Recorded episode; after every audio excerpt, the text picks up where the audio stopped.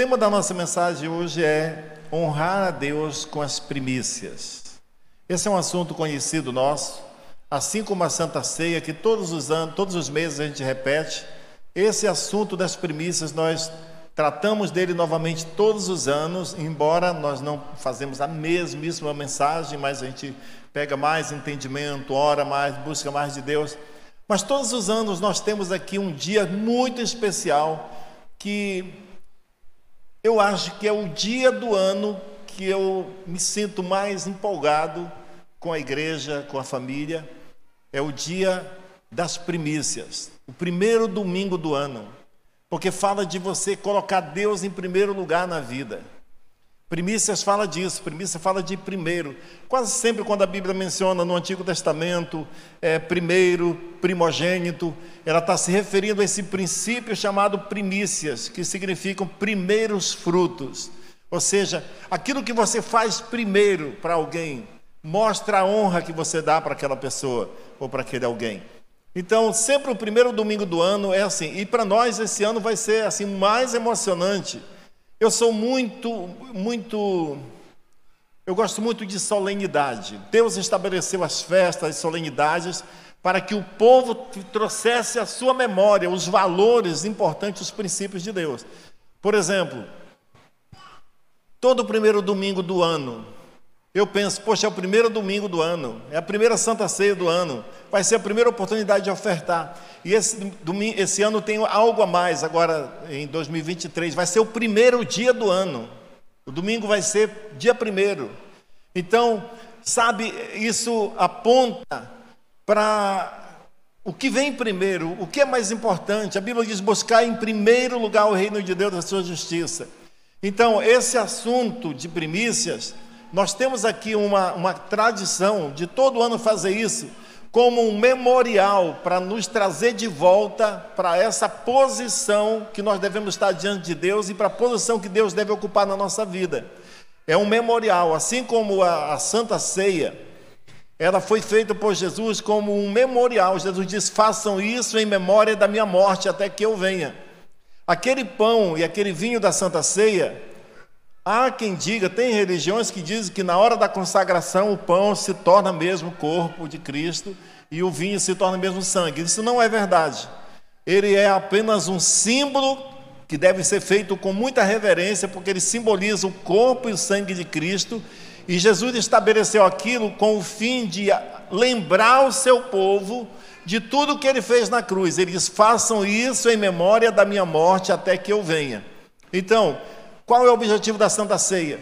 É fazer com que os irmãos que de vez em quando brigam uns com os outros, que de vez em quando cometem algum erro e começa a se sentir condenado, achar que não dá conta, achar que, que a sua salvação não vale mais, Jesus está dizendo: Cada vez que vocês comerem o pão e beberem o vinho da ceia, lembre que eu morri na cruz do Calvário pelos seus pecados. Por isso vocês não podem mais ser condenados pelo pecado. Por isso vocês podem se libertar disso. Peça perdão a Deus de novo e Ele promete: se confessarmos nossos pecados, Ele é fiel e justo para nos perdoar os pecados e purificar de toda injustiça. Então, o importante, o mais importante de tudo não é o pão e o vinho, mas o princípio que ele representa de nos lembrar, de nos trazer de volta para a verdade que Cristo nos libertou. Amém? As primícias também eram uma celebração que Deus estabeleceu para fazer com que o povo se lembrasse sempre que tudo que eles têm pertence a Deus e que acima de tudo está o Senhor. Porque facilmente nós começamos a ficar orgulhosos, soberbos, avarentos, Facilmente o ser humano ele começa a achar que ele agora estudou muito, ele tem habilidades e agora é ele que está conseguindo fazer tudo. E nós precisamos sempre lembrar que nós dependemos de Deus totalmente. Por isso que nós fazemos essas celebrações. Então, no primeiro domingo do ano, toda vez nós fazemos isso aqui, nos quatro cultos, eu faço questão de, no mês de dezembro, separar já da minha renda de dezembro, porque eu posso correr o risco de no primeiro domingo não ter recebido, então eu não quero chegar diante de Deus com mãos vazias. Eu não quero chegar no primeiro culto e não ter algo para apresentar a Deus. Então, geralmente, eu combino com a minha esposa quanto que nós vamos dar, e essa, essa escolha, isso não é dízimo nem oferta, isso é primícias. É uma oferta que eu penso no que Deus, como Deus me abençoou esse ano, como que eu posso fazer algo para honrar a Deus. Deus não precisa do meu dinheiro, mas eu quero, eu quero mostrar para Ele a honra que eu devo a Ele. Então eu faço uma, um valor significativo e eu falo com minha esposa. Homens, comunique com suas esposas, tá? Mulheres também, você que tem mais dinheiro do que seu marido, talvez você trabalha mais ou ganha mais, não sei. Combine com a sua família quanto que nós vamos dar de, de, de primícias esse ano. Então, eu, geralmente eu faço um valor que eu acho que está um valor significativo. Aí eu falo com a minha esposa, geralmente ela concorda, geralmente ou todas as vezes, né? Se ela não concordar, é porque ela está pensando em mais. Ela nunca pensa menos. Vocês pensavam que se ela não concordar, eu mando, é? Não era não. E sabe o que eu faço? Eu pego vários envelopes, eu, colo, eu divido para cada filho, para a esposa, para mim, cada, cada um com um valor, uma quantia, com o nome de cada um deles, porque eu quero ensinar também esses princípios para eles. E naquele primeiro domingo, nós fazemos questão de ser os primeiros, como pastor da igreja, eu quero ser o primeiro. Eu entro em solenidade naquele dia, o pastor, um outro pastor, daqui da equipe, fica aqui aguardando enquanto eu entro com a minha família e toda a igreja segue atrás de nós, trazendo seus envelopes com seus filhos, suas, sua esposa. E a gente chega aqui, como eu vou ler daqui a pouco, vou mostrar o porquê que a gente faz isso. A gente coloca dentro do cesto, o pastor nos abençoa, depois ele sai, eu assumo o lugar dele e nós vamos abençoar toda a igreja. Isso é muito maravilhoso. E qual é o significado disso, pastor? É lembrança das memórias, as memórias da bondade de Deus, daquilo que Ele tem feito por nós. E o princípio das premissas tem a ver com honra, colocar Deus em primeiro lugar na nossa vida. Amém? Então, pense em honra. Honra é quem está na frente das suas prioridades. Quem faz você se movimentar? Quem faz você sentir mais feliz em estar junto? Bem, honrar a Deus tem a ver com fazer alguma coisa que mostre para Ele que você está sério. Então vamos ver aqui Provérbios capítulo 3, versículo 9, que diz assim, um versículo muito conhecido: Honre o Senhor com os seus bens e com as primícias de toda a sua renda. Na Bíblia, na linguagem de hoje, fala: honra o Senhor com, as suas, com, as, com a, a sua renda ou com os seus pertences e com o os primeiros frutos das suas plantações. Porque naquela época Deus estava lidando com um pessoal que era ligado à terra. Sua fonte de renda era plantação, era criação de animais. Então, Deus já começa com esse princípio dizendo: honre o Senhor com seus bens e com as primícias de toda a sua renda.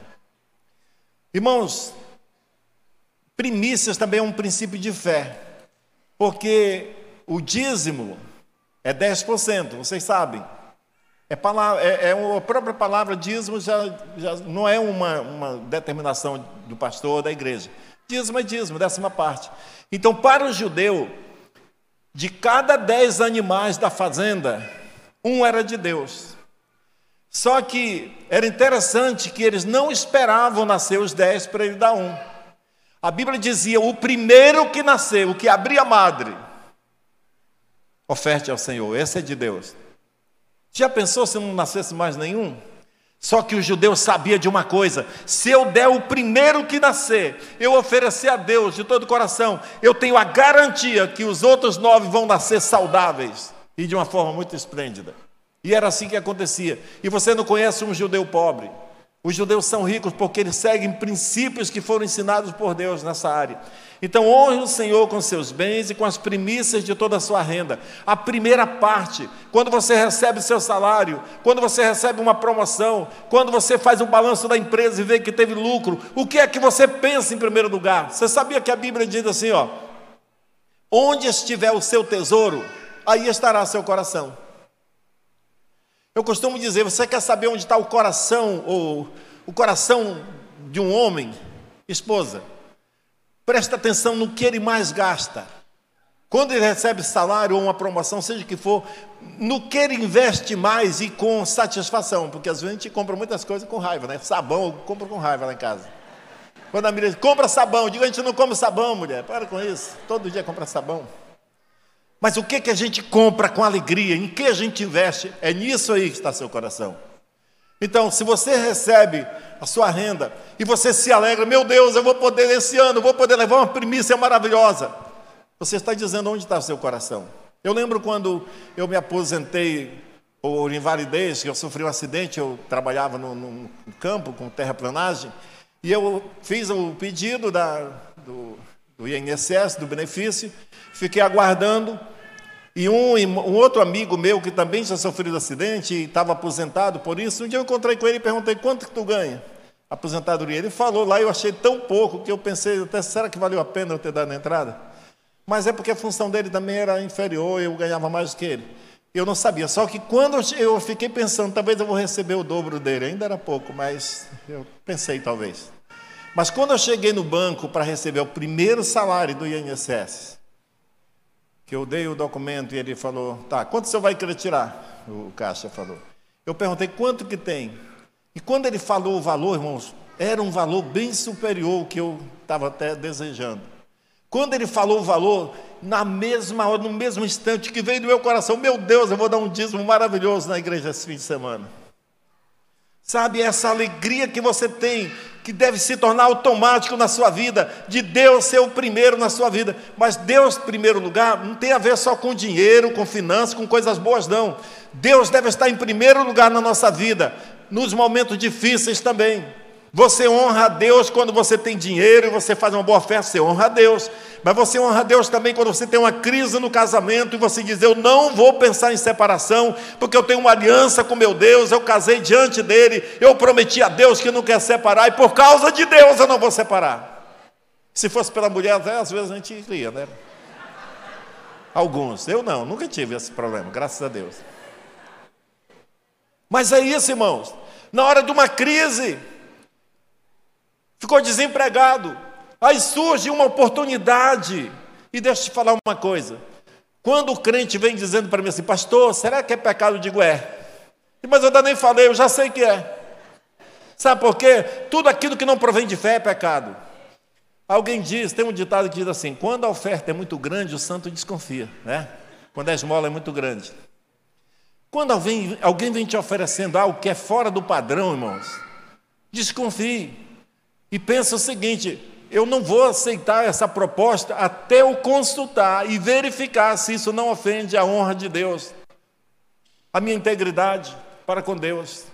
Então você honra a Deus quando você está desempregado, sabe, na situação mais difícil, e você se recusa a um benefício que não vai glorificar a Deus, você honra a Deus. Uns honraram a Deus sendo livres da fornalha, Uns honraram a Deus sendo livre da boca dos leões, outros honraram a Deus sendo mortos pela causa de Cristo. Então eu estou falando de honra, no geral, em todos os pontos da nossa vida, em todas as áreas. Honrar a Deus implica em dar a Ele o primeiro lugar, ou o lugar devido a Ele no nosso coração. Honrar a Deus fala de colocá-lo no devido lugar. Por exemplo, na maneira como lidamos com nossas finanças. Nos primeiros momentos do dia, o que nós fazemos? Adoramos a Deus no início do dia. Hoje é um novo dia, vou adorar o meu Deus. Obrigado, Senhor, porque o Senhor me deu um novo dia para viver. Oração, leitura bíblica logo de manhã cedo. Aí você fala, pastor, mas não tenho tempo. Por quê, irmão? Porque eu, eu entro no trabalho seis horas, então levante cinco. Ah, mas eu levo uma hora para me arrumar, então levante quatro. É, vale ou não vale? Sabe, o que é mais importante para nós? Irmãos, muitas vezes eu acredito que Deus estabeleceu o princípio de primícias principalmente voltado para o dinheiro. Deus disse: Eu vou tocar naquilo que o homem mais gosta, naquilo pelo que todo mundo trabalha, por renda. Todo mundo trabalha, se esforça para ganhar dinheiro. Então é nessa área que eu vou ver o coração do homem. É aqui que eu vou ver que posição ocupa, porque de palavras, Deus não deixa, se deixa enganar. Dizer eu amo a Deus, todo mundo diz. Cantar bonito e dançar, todo mundo pode fazer. Mas naquelas áreas que mais nós nos interessamos, por aquilo que mais chama a nossa atenção, é aqui que nós vamos provar a posição de Deus na nossa vida. Amém? Então, no seu orçamento financeiro, geralmente tem lá uma, uma, uma categoria, né? uma lista de prioridades, obrigações, é, não sei o que mais, não sei o que mais lá. Aí lá para o final tem desejos, se der umas férias lá no Havaí, se der, vou comprar não sei o que para minha esposa. Qual é a posição de Deus naquela sua lista? Isso não tem a ver com a igreja, nem com a sua salvação. Tem a ver com você já ser curado e livre e saber da sua identidade em Deus. Eu creio, como eu disse, que Deus estabeleceu isso para provar o nosso coração.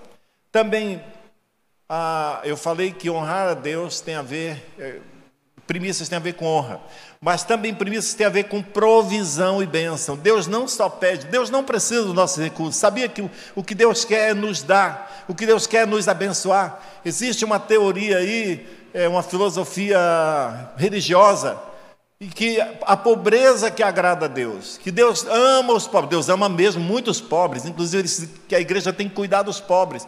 Mas o desejo de Deus é que a igreja cuide para que os pobres não fiquem na pobreza, na miséria. Não é porque Deus ama a pobreza.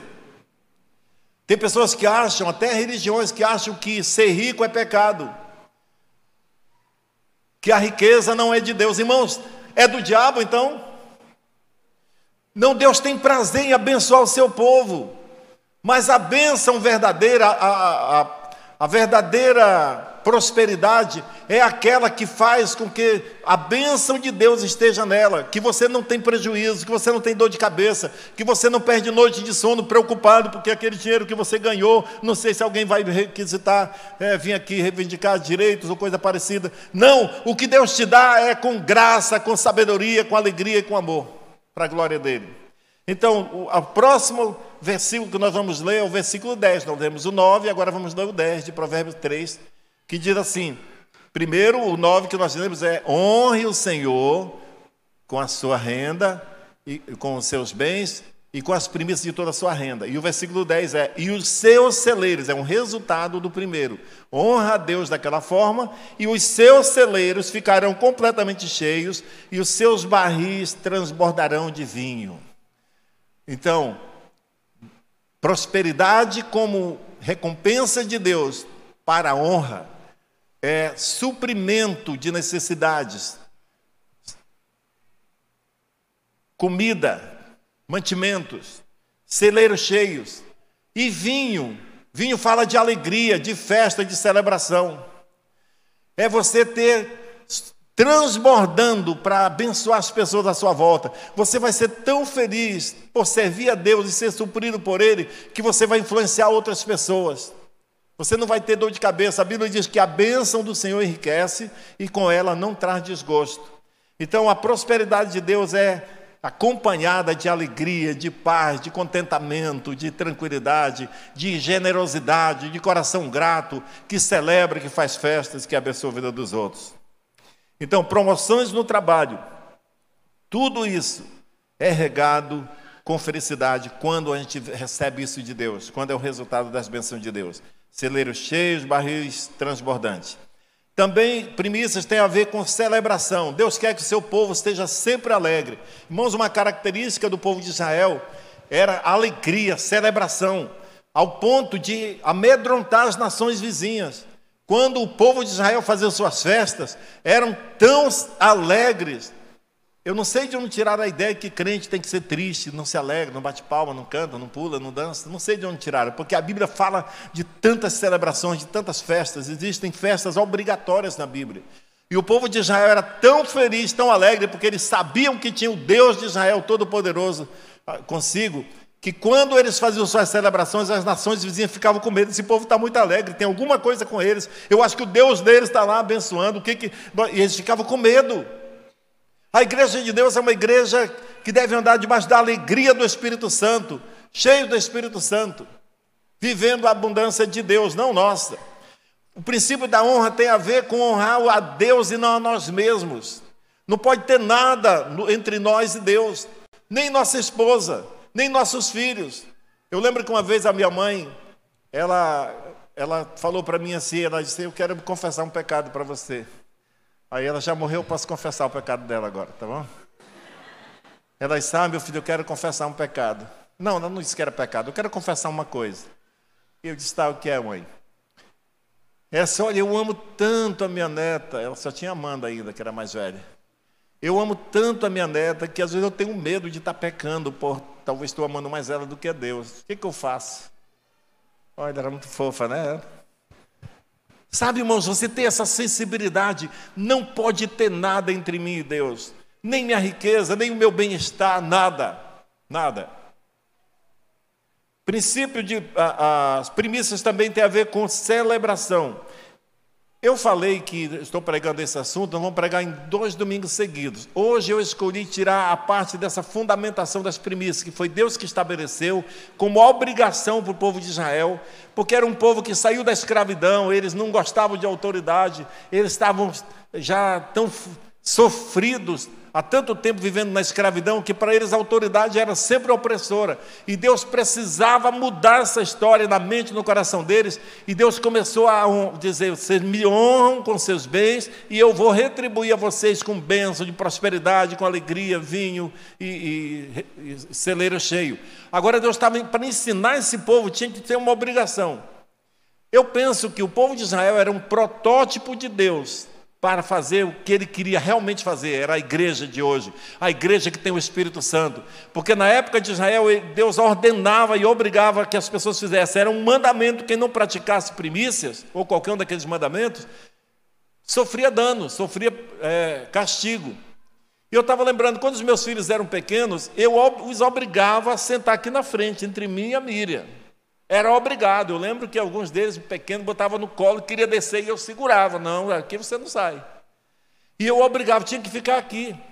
Eu ensinava também, tem que pedir a bênção antes de sair de casa.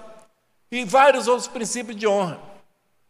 Quando os meus filhos já aprenderam esses princípios, já estão amadurecidos, estão vivendo o Evangelho, eles têm liberdade agora de sentar onde eles querem. Não, nada mais é obrigado, porque eu sei que eles fazem agora porque eles querem. Quando chega o dia do meu aniversário, aí eles saem, dão um jeito, quando eu estou ocupado por ali, eles dão uma saidinha, aí daqui a pouco eles chegam com cada um com um presente, que vai ser pago por mim mesmo, comprado no meu cartão. Mas eu fico tão feliz pensando, poxa, eles fizeram um jeito de me honrar. Irmãos, Deus sabe que eu e você não temos nada. Tudo que nós temos vem dele, mas ele fica feliz quando ele vê o seu povo honrando, colocando ele em primeiro lugar. Então eu estava falando, era obrigado até que chegasse o dia em que Deus estava esperando aquele momento que Ele disse: Eu vou habitar no meio do meu povo, eu serei o Deus dele, eles serão o meu povo. Agora eles não virão mais obrigado, agora não precisará mais ninguém mandar nenhum deles, eles virão espontaneamente me adorar e me honrar, porque eles têm agora o Espírito Santo morando dentro deles. É uma escolha que eles fizeram de viver para Deus. Então isso é muito importante. Mas naquele tempo não era assim. Eles começaram dizendo assim: olha, em, em Êxodo 23, 16 fala: era uma ordem de Moisés para o povo de Israel: celebrem a festa da colheita dos primeiros frutos do trabalho de semeadura, do seu trabalho de semeadura. Celebrem também a festa do encerramento da colheita, quando no final do ano vocês armazenarem as suas colheitas.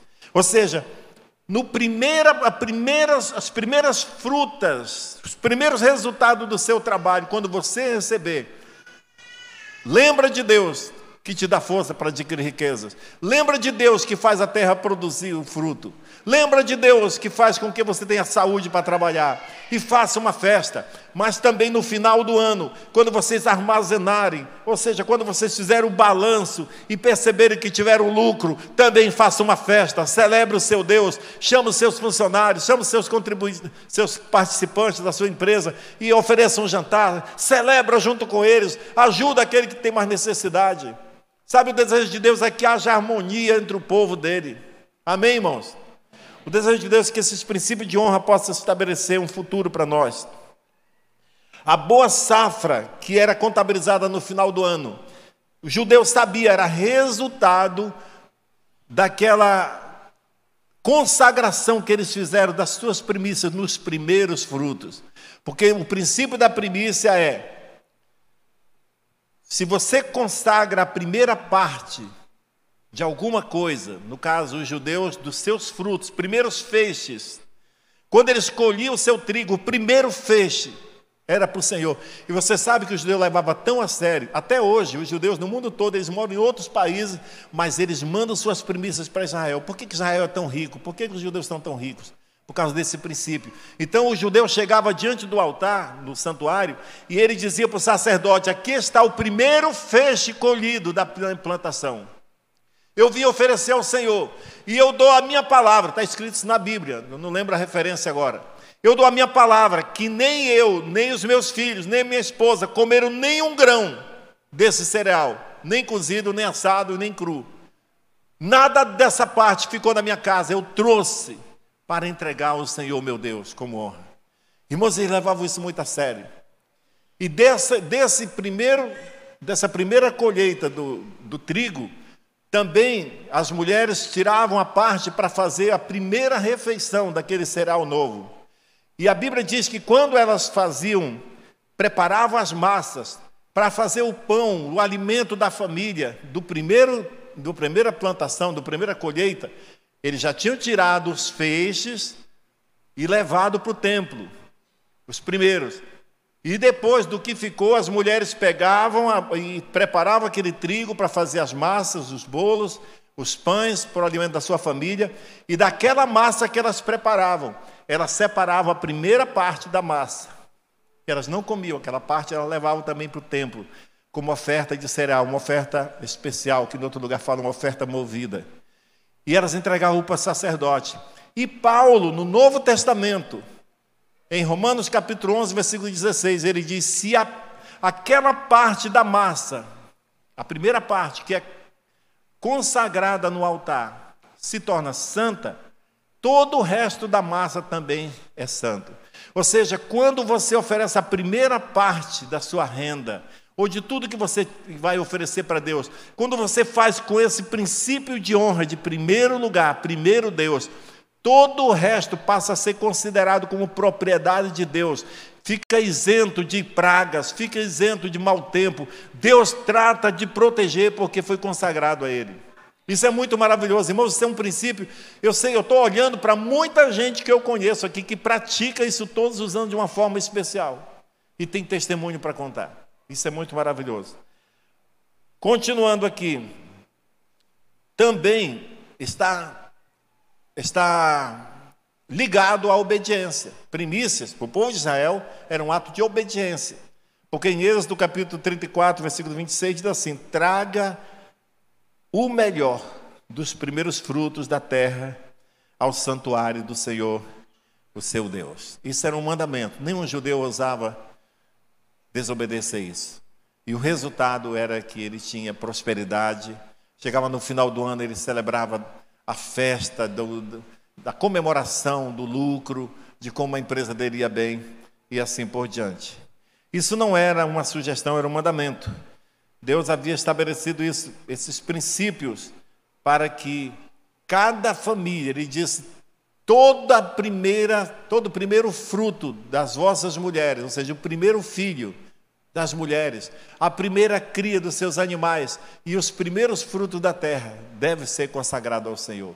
Meu irmão, eu, eu deixo falar outra coisa. Isso não é uma regra para a Igreja da Paz, é uma tradição nossa que o mais importante nem é aquele cerimonial que a gente faz. Aquilo ali é um, são é, situações que a gente cria como a Santa Ceia, como um memorial, para nos trazer de volta para o eixo, para lembrar de novo dessas coisas. Mas o importante de tudo é a honra que você dá para Deus. É o quanto Deus representa na sua vida nessa área. Então, na hora da colheita, o, o primeiro feixe era trazido ao santuário de Deus e entregue.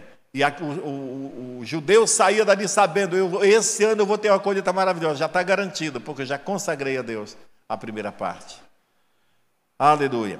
Honrar a Deus é um imperativo. Os dízimos, as primícias, as ofertas, todos são apenas ferramentas que mostram para nós e mostram para Deus o lugar que Ele ocupa na nossa vida. E também, como eu falei, não só nos momentos bons, mas em todas as áreas, todas as circunstâncias da vida, Deus deve ser honrado por nós. E por último aqui, primícia está relacionada com as lembranças das promessas de Deus para nós. Você já pensou, todos os anos, nós deveríamos fazer uma análise da nossa vida. Como foi que eu comecei esse ano? Quanto que eu tinha? Quanto que eu tenho agora? De onde eu vim? Eu quero ler um texto aqui que eu acho excepcional. É Deuteronômio, capítulo 26, versículo 1 a 11, que fala ainda sobre esses princípios aqui. Diz assim o, o texto: quando vocês tiverem entrado na terra, isso aqui era Moisés orientando o povo de Israel, que estava saindo do Egito como escravo, eles iam se tornar uma nação livre e habitar numa terra onde eles poderiam plantar e colher. E Moisés disse: quando vocês entrarem, quando vocês tiverem entrado na terra, que o Senhor, o seu Deus, dá a vocês por herança, e dela tiverem tomado posse, e lá estiverem estabelecidos, apanhem alguns dos primeiros frutos de tudo o que produzirem na terra que o Senhor, seu Deus, dá a vocês, e ponham tudo numa cesta. Depois vocês deverão ir ao local que o Senhor, seu Deus, escolher para a habitação do seu nome e dizer ao sacerdote que estiver exercendo o cargo naquela ocasião: Declaro hoje ao Senhor, seu Deus, que vim a esta terra que o Senhor jurou aos nossos antepassados que nos daria. O sacerdote apanhará a cesta das suas mãos e a colocará em frente ao altar do Senhor, o seu Deus. Então vocês declararão perante o Senhor, seu Deus: O meu pai era um arameu errante. Arameu é um natural de Arã. Arã era uma terra longínqua, que nem fazia parte dos territórios que Deus daria para Israel. Era lá na Caldeia, na região da Babilônia antiga. E era um lugar desprezível, um lugar de idolatria. E ele diz: Vocês, quando comparecerem diante do sacerdote, porque eles eram judeus, descendentes de Abraão, era para dizer ao sacerdote: Meu pai era um arameu, um cara insignificante, lá de Arã. Um arameu errante. Errante era nômade, alguém que não tem lugar certo, que fica andando. Dizem que para cá tem muito tatu, que cutia, vamos, vamos para cá que a gente mata e come, né? E quando estiver acabando, vai para o outro. O Ibama não, não existia naquela época. Então, eles viviam assim, sem rumo na vida. E ele diz: Meu pai era uma, um arameu errante. Ele desceu ao Egito, ele está falando que ele era descendente de Abraão, Isaac e Jacó. Ele desceu ao Egito com pouca gente e ali viveu e se tornou uma grande nação, poderosa e numerosa. Mas os egípcios nos maltrataram e nos oprimiram, sujeitando-nos a trabalhos forçados. Então clamamos ao Senhor, o Deus dos nossos antepassados, e o Senhor ouviu a nossa voz e viu o nosso sofrimento. Irmão, Deus está atento a toda a situação debaixo do céu. E na nossa fadiga e a nossa opressão que sofríamos, Deus viu isso. Por isso, versículo 8: o Senhor nos tirou do Egito com mão poderosa e braço forte, com feitos temíveis e com sinais e maravilhas. E Ele nos trouxe a este lugar e nos deu esta terra, terra onde há leite e mel com fartura. E agora trago os primeiros frutos do solo que tu, ó Senhor, me deste. Ponham a cesta perante o Senhor, o seu Deus, e curvem-se perante Ele. Vocês e os levitas e os estrangeiros que estiverem no meio de vocês se alegrarão por todas as coisas boas que o seu Deus dá a vocês e às suas famílias. Isso aqui é uma memória da bondade e promessa de Deus, da promessa de bondade de Deus. Eles dizem assim: quando chega lá, que vocês se estabelecerem e vocês plantarem e colherem, façam isso. Pegue dos primeiros frutos, procure o lugar onde tem o templo, o sacerdote vai estar adorando lá, administrando. Procure o sacerdote e diga para ele: Meu pai era arameu errante, morou nessa terra, passou por aqui, foi para o Egito, sofreu escravidão, mas nós clamamos a Deus, Deus nos tirou daquela terra, Deus nos deu uma nação, um local onde tem leite mel com fartura, seja um lugar fértil, onde tudo que se planta dá, e aqui estão os primeiros frutos. Eu fiquei pensando quando eu estava lendo esse texto, vou fazer uma pergunta aqui para a igreja. Quantos de vocês que estão aqui são roraimenses, que nasceram e vivem aqui, são roraimenses natural daqui? Levante a mão, por favor deve dar uns 40% dos que estão, ou menos, talvez uns 30% dos que estão aqui. Os demais eram aventureiros. que provavelmente lá na sua terra onde você estava, eu também, fizeram uma oração. Se você era crente, você fez uma oração: Deus, eu vou para Roraima, me abençoe, que eu arranje um emprego, uma noiva, um ou noivo. Oh, Deus me ajude, eu vou para esse lugar acreditando que o Senhor vai me abençoar. E Deus abençoou, irmãos. Você tem uma família, você tem casa, você tem seu transporte, você tem uma igreja maravilhosa, uma família grande. Alguns começaram sua empresa do nada e Deus abençoou e cresceu e prosperou. Eu pensei nisso. É mais ou menos essa história aqui. Você foi sem nada e chegou lá, Deus te abençoou. Então Deus diz como você deve proceder depois disso. E agora eu estou diante de uma igreja que eu acredito que tem entendido esse princípio, porque eu admiro tanto que vocês são generosos. Eu admiro tanto que vocês participam. Agora mesmo, nesse culto, foi uma demonstração. Em cada culto de hoje, nós tiramos a oferta normal do culto e depois fizemos uma oferta especial para os gideões. E eu nunca ouvi ninguém sair reclamando, dizendo, poxa, tiraram duas ofertas, tem que dar dinheiro toda hora nessa igreja. Não, vocês são generosos demais. Eu posso ver um testemunho acontecendo na nossa vista, por causa de vocês que são pessoas cheias do Espírito Santo. E o que eu estou falando, essas verdades todas, não é só para tentar convencer vocês, porque eu sei que vocês conhecem esses princípios, mas é para que nós lembremos sempre de fortalecer a fé uns dos outros, porque Deus está no nosso meio. E Ele promete abençoar o seu povo. Sabe, Deus já nos abençoou antes de a gente fazer qualquer coisa. Sabe, o sol nasce para os justos e os injustos. Até quando você não era crente, você já era abençoado. Por isso que hoje você está aqui. Amém? Aí, quando nós pregamos esses assuntos de dízimos, ofertas, geralmente tem algumas pessoas, poucas, pouquíssimas por aí, que falam, mas isso não era coisa do Antigo Testamento? Eu vou responder domingo que vem. Porque a continuação dessa mensagem, domingo que vem, vai falar só mais sobre o Novo Testamento. Hoje eu falei só quase sobre o Antigo. Porque esses princípios nasceram com o povo de Israel. Mas a Bíblia diz que toda a Escritura é inspirada por Deus e útil para o nosso, nosso ensinamento. Sabe, em 1 Coríntios, capítulo 10, versículo 5, se eu não me engano, o versículo diz assim: que tudo o que foi escrito naquela época do povo de Israel foi para ensino nosso, para nós, sobre quem os fins do tempo têm chegado. Ou seja, é para nós. Deus estava esperando, Deus estava, a construção de Deus desde a criação era visando esse momento, a igreja. A igreja que tem o Espírito Santo. A igreja que conhece Jesus, a igreja que serve o Senhor e que vem espontaneamente diante dele para se apresentar e honrar ele. Então, o Antigo Testamento é muito importante para nós, toda a Bíblia é muito importante para nós. E hoje eu, eu peguei essa, essa parte da fundamentação, que é onde Deus estabeleceu o princípio das primícias, você pode seguir orando, estudando em casa.